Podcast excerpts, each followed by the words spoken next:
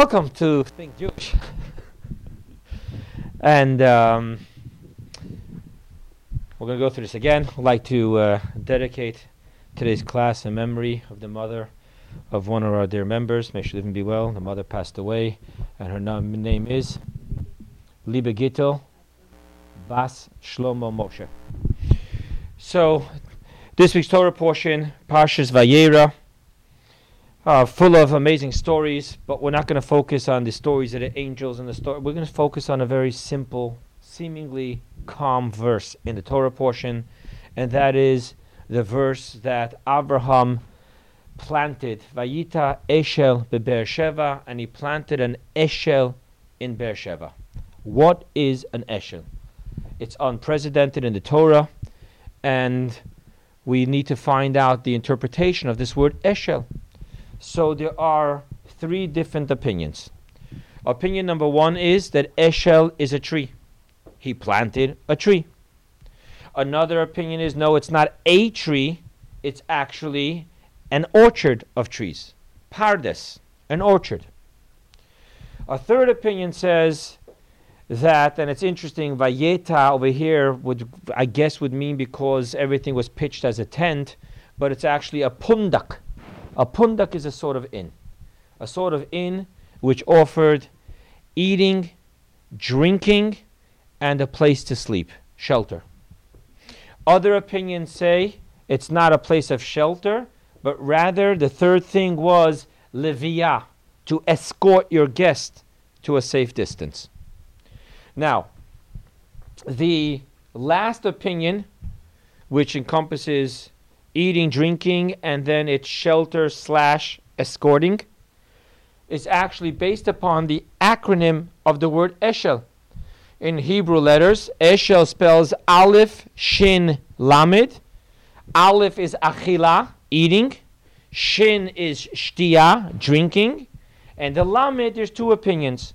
One says Lina, a place where to sleep. And the other one says Livia, to be able to escort. Okay? You know the word Livia without really realizing that you know it from the word Malava Malka.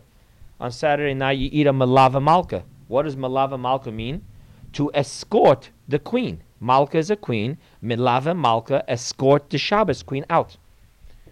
So those are the three opinions. And again, there's a tree, there's an orchard, and then there's this pundak pitching this intent and uh, that served for eating, drinking, and then there's the two opinions whether it's a place of shelter for sleeping or a place for escorting. He would escort his guest onto the road for a safe distance.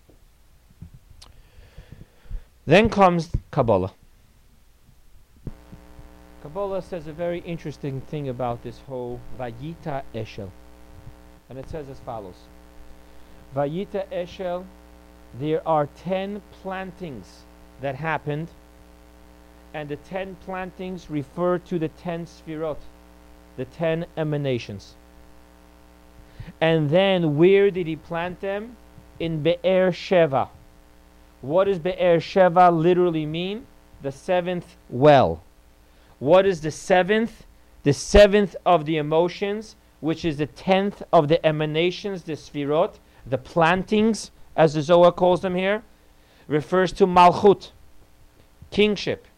What is the job of the last of all the sfirot? Its job is to transmit the lights, the sfirot, the emanations of the higher worlds of Atzilut into the lower worlds. And thus we now understand Vayita Eshel and Abraham planted the tree slash orchard slash pundak according to the Zohar, what it really means is that he brought down, he planted into this world the lights, the sfirot, the unity, the divinity of the spiritual world of Atzilut. Okay, so there you go. The Rebbe in 1986 delivers a mimer, and the Rebbe focuses on the most important point of all Hasidus, which is how do these mystical teachings help us in teaching us how to live our life? Every story in the Torah, Torah comes from the word hora'ah, a guidance, a lesson, a teaching. And therefore, every story has to teach us today in 2014 how to live. So, what does this story teach us? Simple. So, the answer is if you think about what Kabbalah is saying, it's a very simple lesson. We know that man was created in the image of God. What does that mean? That means that the man has 10 faculties, the man and the woman, I mean mankind. Mankind, the soul of mankind, has the 10 faculties which reflect the 10 sfirot, the 10 emanations. There are the three intellects of wisdom, understanding, and knowledge. And then there are the seven emotions, the way we talk about in human language. You have love, you have fear, you have compassion, you have the nitzachon really means victory, but uh, we list it as, hold on one second here, fortitude, the strength to overcome, the strength to move on. Then you have the next one is gratitude, hod, and then you have commitment, yesod, and then you have expression, malchut. So the human being has the three intellects. Physically, we have three lobes to our brain, which Kabbalah tells us reflect the three intellects, and then we have the seven emotions. Now, why was man created in the image of God? So, one of the teachings we have is because through us doing our work down here, we cause reactions up there. To be more specific, when the human being goes ahead and brings a inner peace between the intellect which is the parent that gives birth and parents the emotions. And then he brings peace between the right-sided emotions because the 10 sfirot are set up linear. There's a right a left and a center. So when he brings peace between the right which is let's look at which is the right sided ones love and fortitude and the left sided ones, which is fear and gratitude. And how does he bring peace between them? By drawing them both into the healthy, balanced center line, which is compassion and commitment. And then he brings all of this into the last sphira, his last faculty, which is expression through thought, speech, and action. That's what our malchut is. Our malchut is thought, speech, and action. So when the human being brings all of this he brings an inner harmony, a healthy balance between his own intellect and his emotions, the right handed emotions and the left handed emotions, through the center emotions. And most importantly, he brings it down into his practical day to day life of expression, thought, speech, and action. This causes a reaction above, which draws the heavenly divinity, this sfirot of unity, into this world. And this is the completion of what Avram Avinu was doing for us. He was building that bridge. He was already, there's a statement in the Talmud, in our sages, that says, Maseh avot siman lebanim. The actions of our forefathers are a sign. They already left footprints. They already made the path for us, the empowerment for the children to be able to do what they have to do. So by Abraham, Isaac, and Jacob, let's talk about specifically now Abraham and specifically his planting this Eshel. According to the Zohar, what did he do? He went and he opened up the gateway and empowered us on the journey of our life. Because according to this Zohar, the, the whole destiny of our job in life is to bring down the lights of unity, of divinity, of Atzilut into this physical world of complexity and multiplicity. And how do our, us humans do that? It's because the entire reflection of the entire divinity system is in our soul. And when we work it out in our faculties, in our human faculties, we will then have the reflection of God being our shadow. We do this, and that draws down the source of the ten emanations into this physical world. And by doing that, we obviously open up the door to the world to come a world of healthy balance, a world of peace, a world of divinity, a world of unity. Okay. So far, so good. So we have this Kabbalistic teaching, and all of a sudden, this one verse, which seems to just be a little comma in between stories of the Torah portion, actually tells us the entire secret of life. Our job is Vayita Eshel in Beersheba. Make it all work out, create inner harmony, intellect, emotions, right, left, down to the center, and most importantly, bring it into Be'er Sheva, bring it into Malchut, expression, live your life, your thoughts, your speech, your action in that harmony, and that will open up the gateway and draw down the divinity, the unity of the ten Sfirot here into this world. Okay. Now the Rebbe takes a direct focus on the third opinion because the third opinion is problematic. How does it fit into our story? The first opinion, it says he planted a tree. So the fact that it says a tree and the Zohar says it's 10 trees is problematic. Why is it singular if it's plural? So Chassidus explains, not a problem. Why isn't it a problem?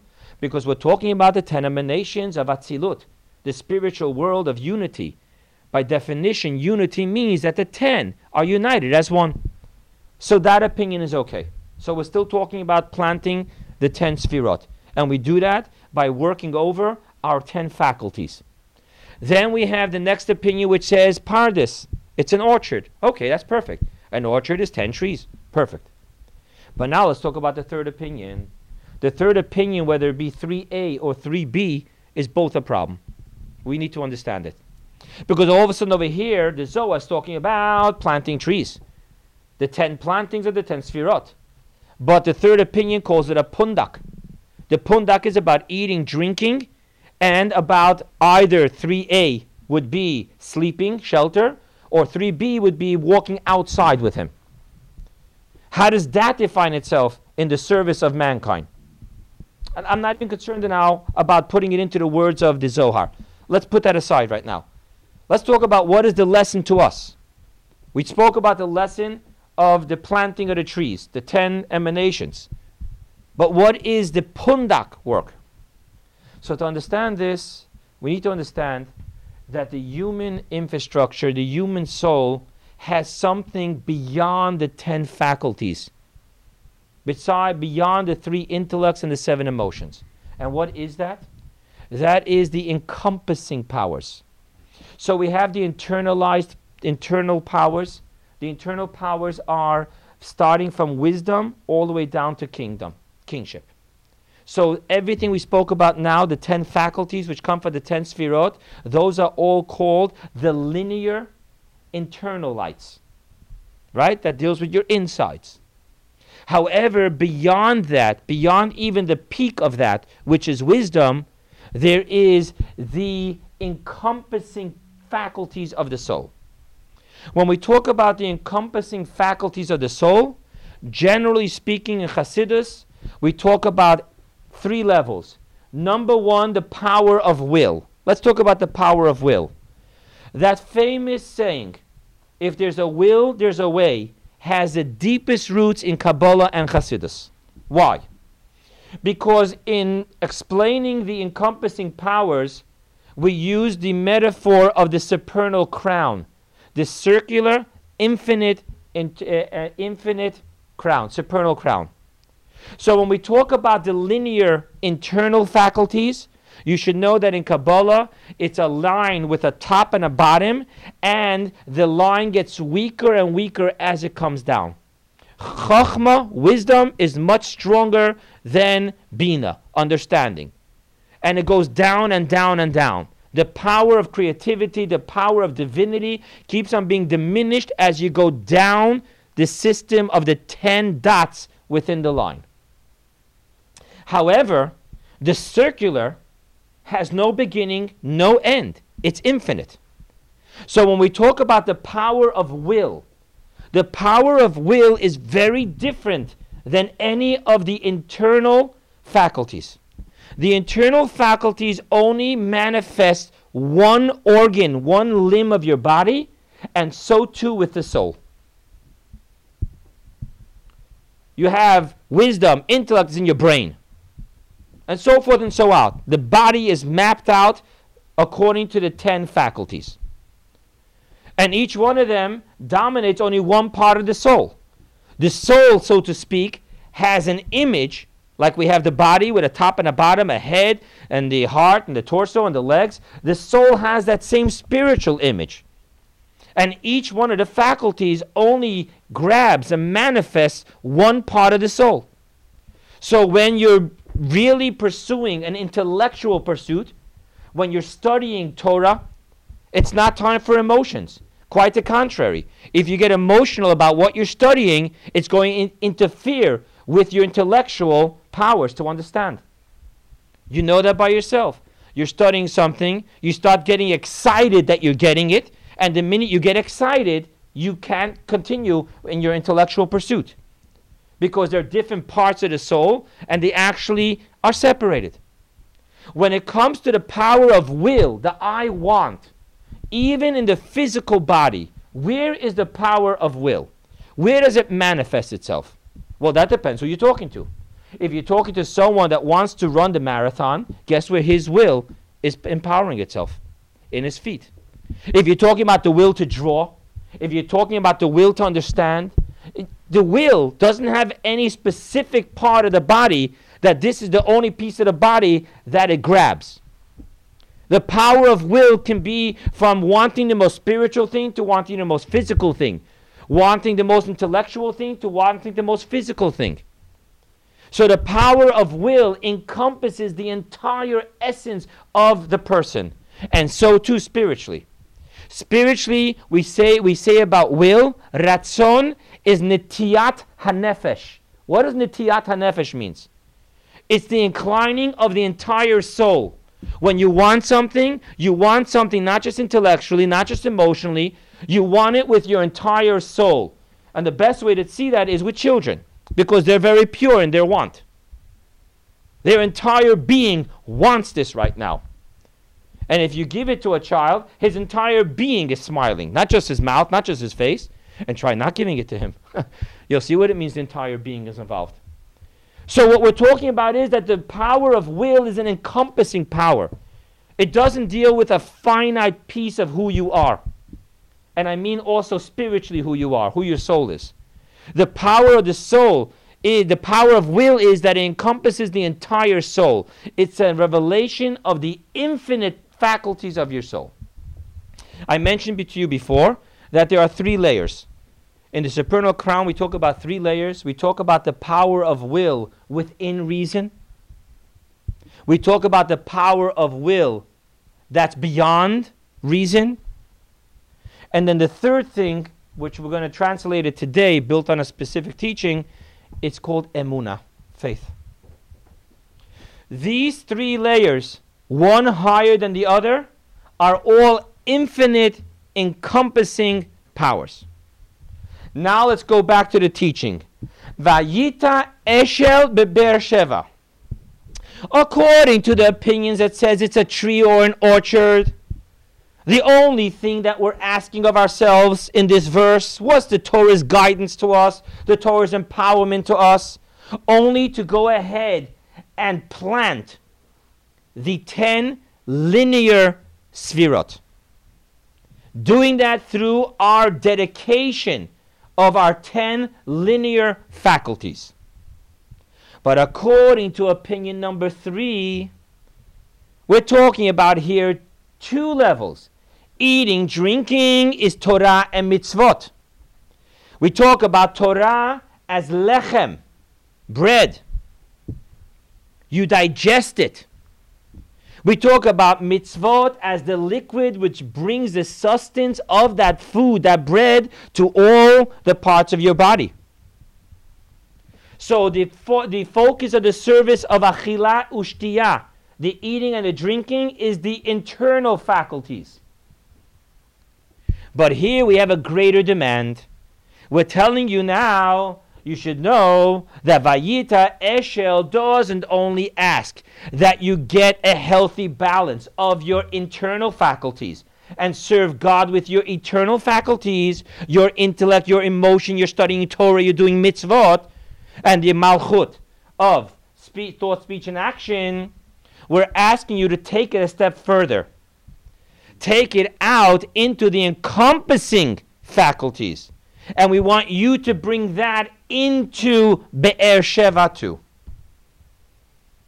Your expressions should ju- not just reflect that you're serving God with your internal faculties of intellect and emotion, but we're asking you also to bring into your thought, speech, and action also your encompassing infinite faculties. And now you understand the two opinions.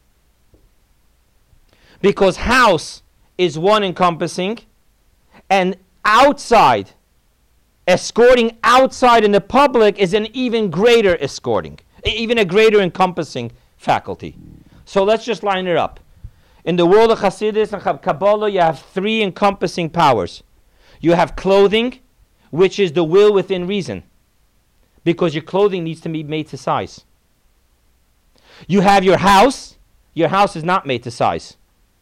You can have a small person, physically small, with very few children, living in a mansion. So that's the will which is not within reason. It's totally disconnected, far greater. And then you have the stepping outside, the ultimate encompassing. That's the emuna. So now we understand that Vayita Eshel, planting this Eshel, according to this opinion on both layers, whether we call it shelter sleeping or whether we call it the escorting outside, we're talking about the mandate that we should take our infinite encompassing power of will, the, impis- the infinite power of faith, drive it into our intellect, into our emotions, and most importantly, into the way we live day to day, our thoughts, speech, and actions. Now, understand that this in itself is a very practical guidance and directive and teaching for us. Because we all know that on a day to day basis, our brain, our kepala, always gets in the way of our will and how much more so in the way of our faith. So we have faith in God, it's all going to be good. But then when we start intellectually looking at the situation that we're facing, and we see that the situation is far from sweet, and we don't know how we're going to get out of this, all of a sudden our windshield between faith and me, the encompassing crown, and the inside brain has some fog I all of a sudden find it very difficult to remain in the calmness of the faith which comes from the calmness of my inner essence. So you understand the Vayita Eshel is very practical. Avram Avinu is saying, you need to know that we need to take our encompassing power of faith and the will of every person to do good and remain honest and we need to go ahead and bring that into our intellect and our emotions, even when our intellect and emotions are denying us the calmness. How could you have faith? Look at the writing of the wall. Forget your will. Be practical. Can you really do that? And then we have to bring that into Be'er Sheva, into our expressive powers of our day to day thought, speech, and action were I to stop right now talking about the encompassing makifim and then the linear faculties, talking about the practicality of having our insides match our in infinite circular powers, to be able to have our mind and our hearts guided within the amazing yellow brick, brick road of the will of the soul and the faith of our essence, that would be Dayenu were I to tell you that Avram planted for us that we should be able to practically live in our thought process, in our speech process, in our action process, in accordance with emotions and intellect that are driven and permeated by the infinite power of the faith of the soul, dayenu for tonight's class. However, were I to stop here, I would be defeating the purpose because we need to really, really get practical. How do we take this really practical? Yeah, we talk about the faith. Every Jew has faith. Every Jew is a believer, the son of a believer, yada, yada, yada, and it's all true. But how do we get this practical? So I'm going to share with you something. I myself was looking for what is what is the internal faculties, the encompassing faculties, and what kind of total new experience would the external, the encompassing faculties bring into the internal faculties if you could connect it, if you could do the Vayita Eshel. I wanted to know practically how it feels. It's all beautiful, but down to earth, practically speaking. Let's get beyond just talking about to live with our faith, and even we shouldn't worry, even when our mind is screeching, we should have the calmness of our faith permeate, permeate our mind. Let's take it down a notch. Let's bring it down here. So I was sitting and looking and looking. I looked up different teachings. So I'm going to share with you something. My children keep me abreast of the latest literature stories because, as a rule, I read. I like to know what they're absorbing. So one of my children brings to my radar screen a book called The Giver. It's a book written in 1993 by Louis, I'm going to say his name wrong, Louis Lowry. It recently became adopted in a film directed by Philip Norse, Noyce. The Giver. It's actually very recently it was turned into a film. So, my daughter tells me she thinks I'm even reading in school. So I go ahead and I dip into this book called The Giver. You read The Giver? You have it. So, I'm going to tell you the storyline without ruining it for you. Okay? And the storyline I bring you from our dear friend Wikipedia.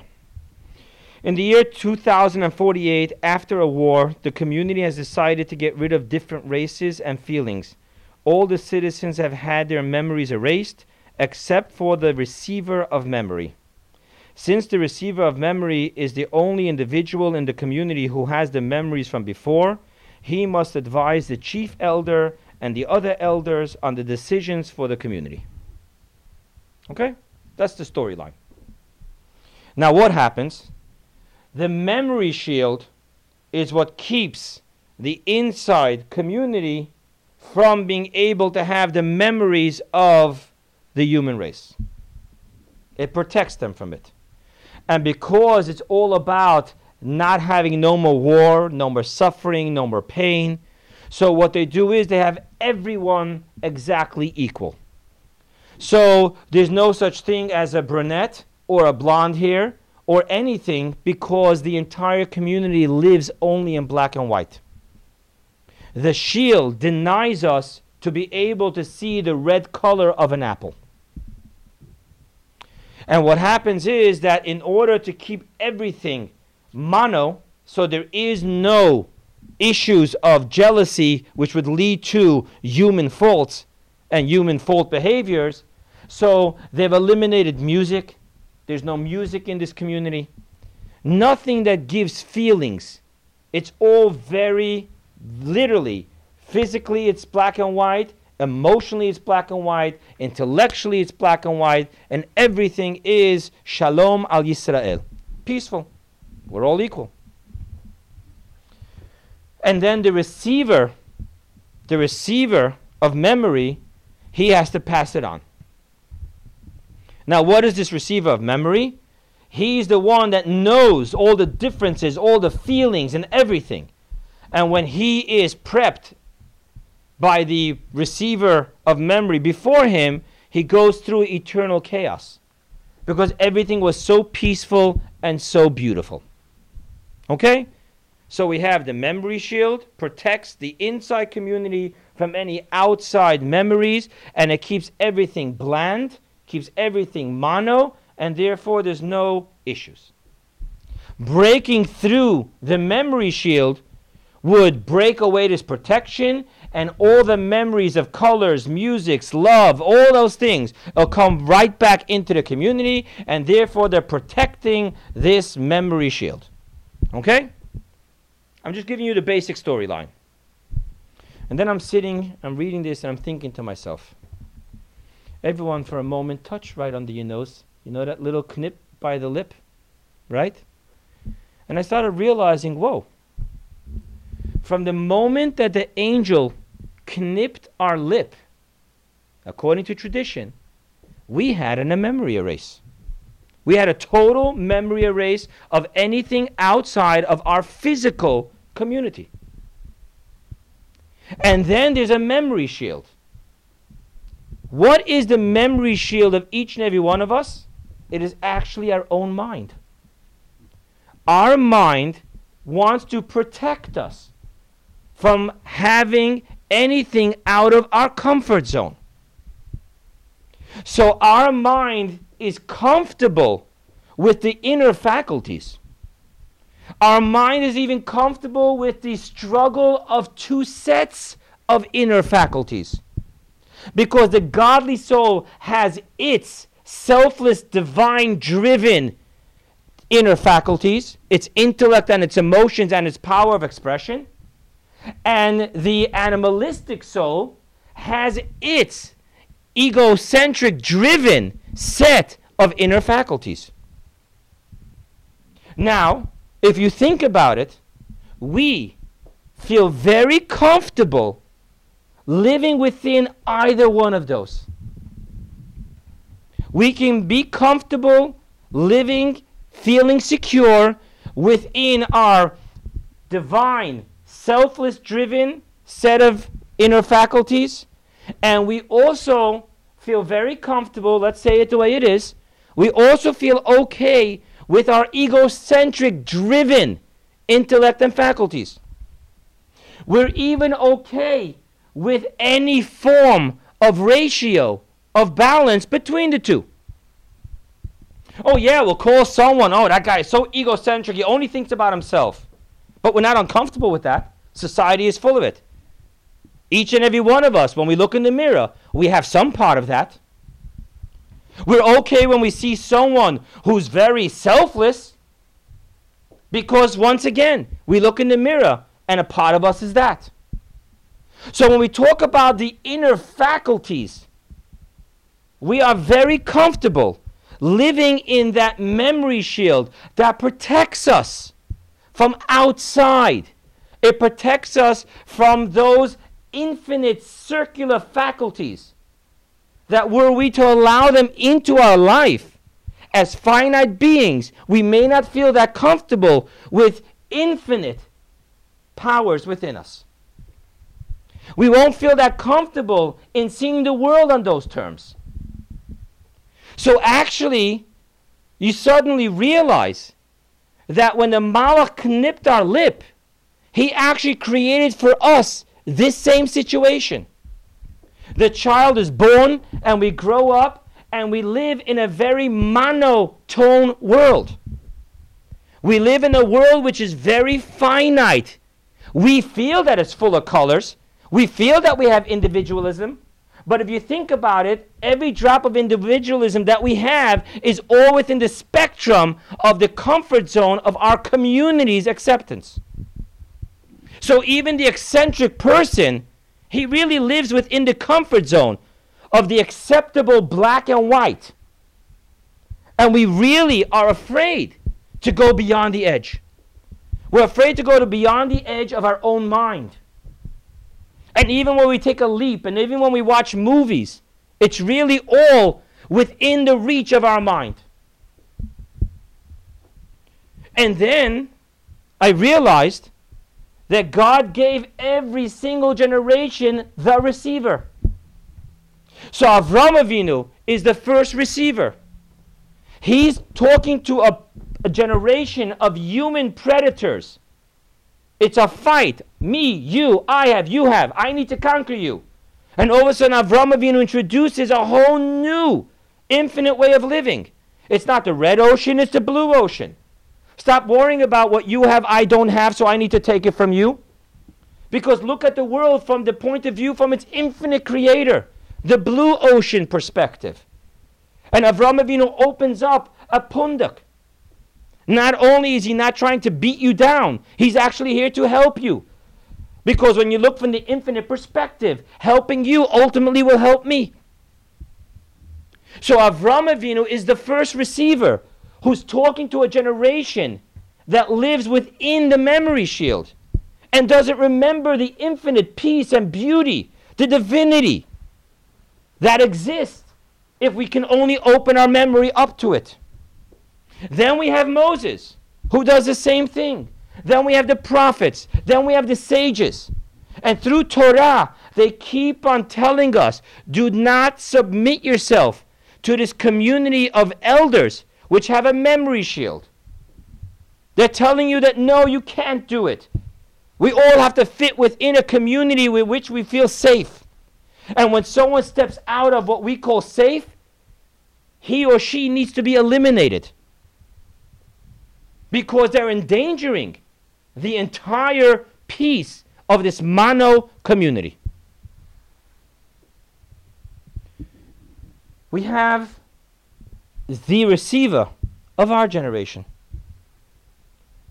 The Rebbe, after the Holocaust, actually kept on telling us stop living as finite, scared Jews. The Rebbe keeps on pushing not only us as Jewish people, you'll see the Rebbe pushing everyone in their field. Go further, go beyond the horizon. It's not finite, it's infinite. Break through your memory shield. Open yourself up to your encompassing powers. Allow the colors in, allow the music in, allow the feelings that you're so scared of to come into you. The finite being really believes that we will cease to exist if we allow into us infinite reality.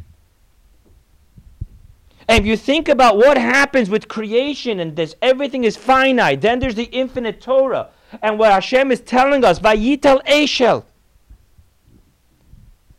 And every single person who had a one on one relationship with the Rebbe, a blessed memory, or if you read the Rebbe's teachings, it's again over and over and over the same thing. Jonathan Sacks said, Before I came to the Rebbe, I realized he was a great leader, and a leader creates followers.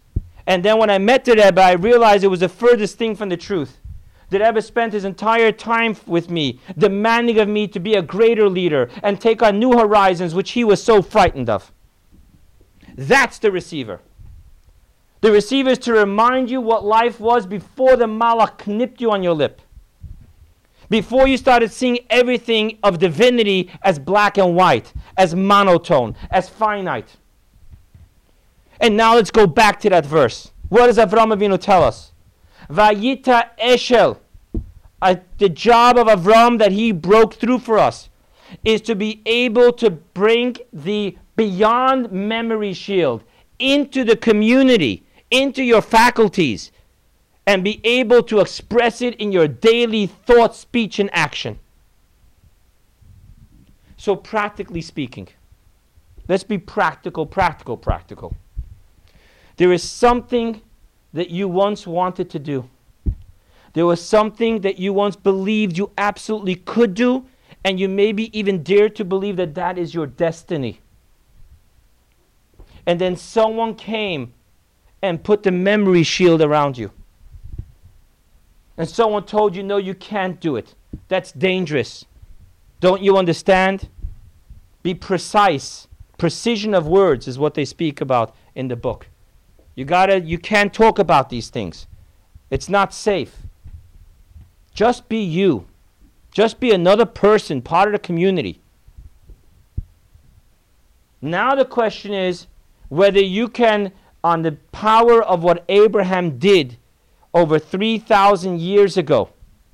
The question is can you take that and use it to push you to the edge right next to your memory shield? Now, here, we're talking practical, right? We're not talking Kabbalistic. I will tell you from personal experience, and you can all try it. You bring back that daring memory, the memory which demands of you to be infinite to do something really daring that you believe that you were sent down here to do. And the first thing that's going to come to you, because we're all not minors here, so from years of being conditioned, the first thing that comes to you is fear. And you actually feel the fear in your physical body. You feel your legs go weak, you feel your hands go weak. It's real fear. because you're talking about going outside, completely outside of the comfort zone and the security zone of what you've been conditioned to believe. So I ask you to remember one thing.